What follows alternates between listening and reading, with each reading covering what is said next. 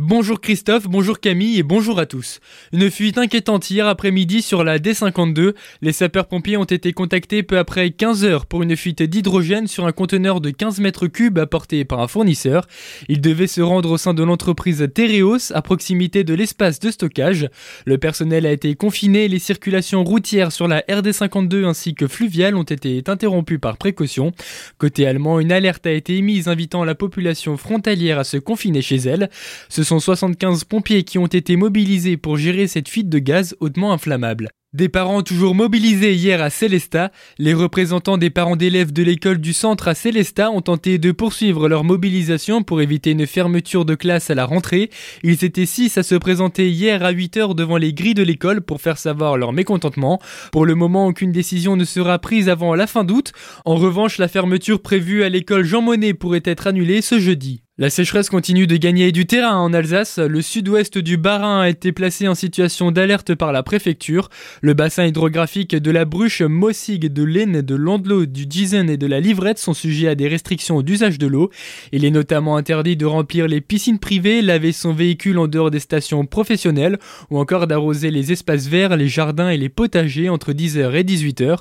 Au niveau des eaux souterraines, la zone ride Centre-Alsace passe quant à elle en vigilance. La friche celluloïde à nouveau au cœur du conseil municipal de Célestat. Lors de la séance de jeudi dernier, un avenant à la promesse de vente avec Delta Aménagement a été adopté. Depuis le premier accord avec l'aménageur, de nombreuses difficultés étaient apparues. Les précisions de Marcel Bauer, le maire de Célestat, au micro de Solène Martin. Il fallait refaire de nouvelles études. En fonction du projet, il fallait euh, dépolluer certains endroits du site. Et puis ensuite, il y a aussi les fouilles archéologiques qui ont été euh, imposées par la DRAC. Là aussi, en fonction du projet et en fonction des immeubles qui vont être construits. Donc ça, ça a pris du temps, ça a coûté de l'argent. Ce soir, on a délibéré sur notamment le montant de la vente, parce que je rappelle, en grosso modo, on l'avait racheté à à peu près 2 millions et demi et on le vendra à un peu plus de 3 millions, parce que bon, nous avons aussi des frais, puisqu'il y a des frais de portage, notamment par l'EPF, qui est un organisme qui a porté financièrement le terrain et la friche, puisqu'on leur avait vendu. Donc ces frais de portage eh s'ajoutent. Pour euh, la dépollution, l'acquéreur va être obligé d'engager plus d'argent. Ils sont aussi obligés d'engager plus d'argent pour les fouilles euh, archéologiques. Et tout ça fait que on a coupé la part en deux. La ville prendra la moitié à charge et l'aménageur aussi. De quoi représenter un coût supplémentaire à hauteur de 400 000 euros pour la municipalité. Du côté de l'opposition, Caroline Rice se demande pourquoi une étude environnementale et un diagnostic archéologique n'ont pas été faits plus tôt. Jean-Pierre Haas exprime de son côté avoir des doutes sur le promoteur et le projet. Par cette baisse de frais pour le constructeur, l'élu parle d'un cadeau fait par la ville de Célestat. En réponse, Claude Chalère, adjoint à l'urbanisme, souligne On ne fait pas de fouilles sérieuses sans projet précis. Le premier magistrat soutient que la municipalité ne brade pas mais facilite les choses avec en perspective les futures rentrées d'argent liées aux taxes foncières. Espère également voir les anciens bâtiments du site démolis d'ici la fin d'année pour que ce chantier puisse enfin débuter.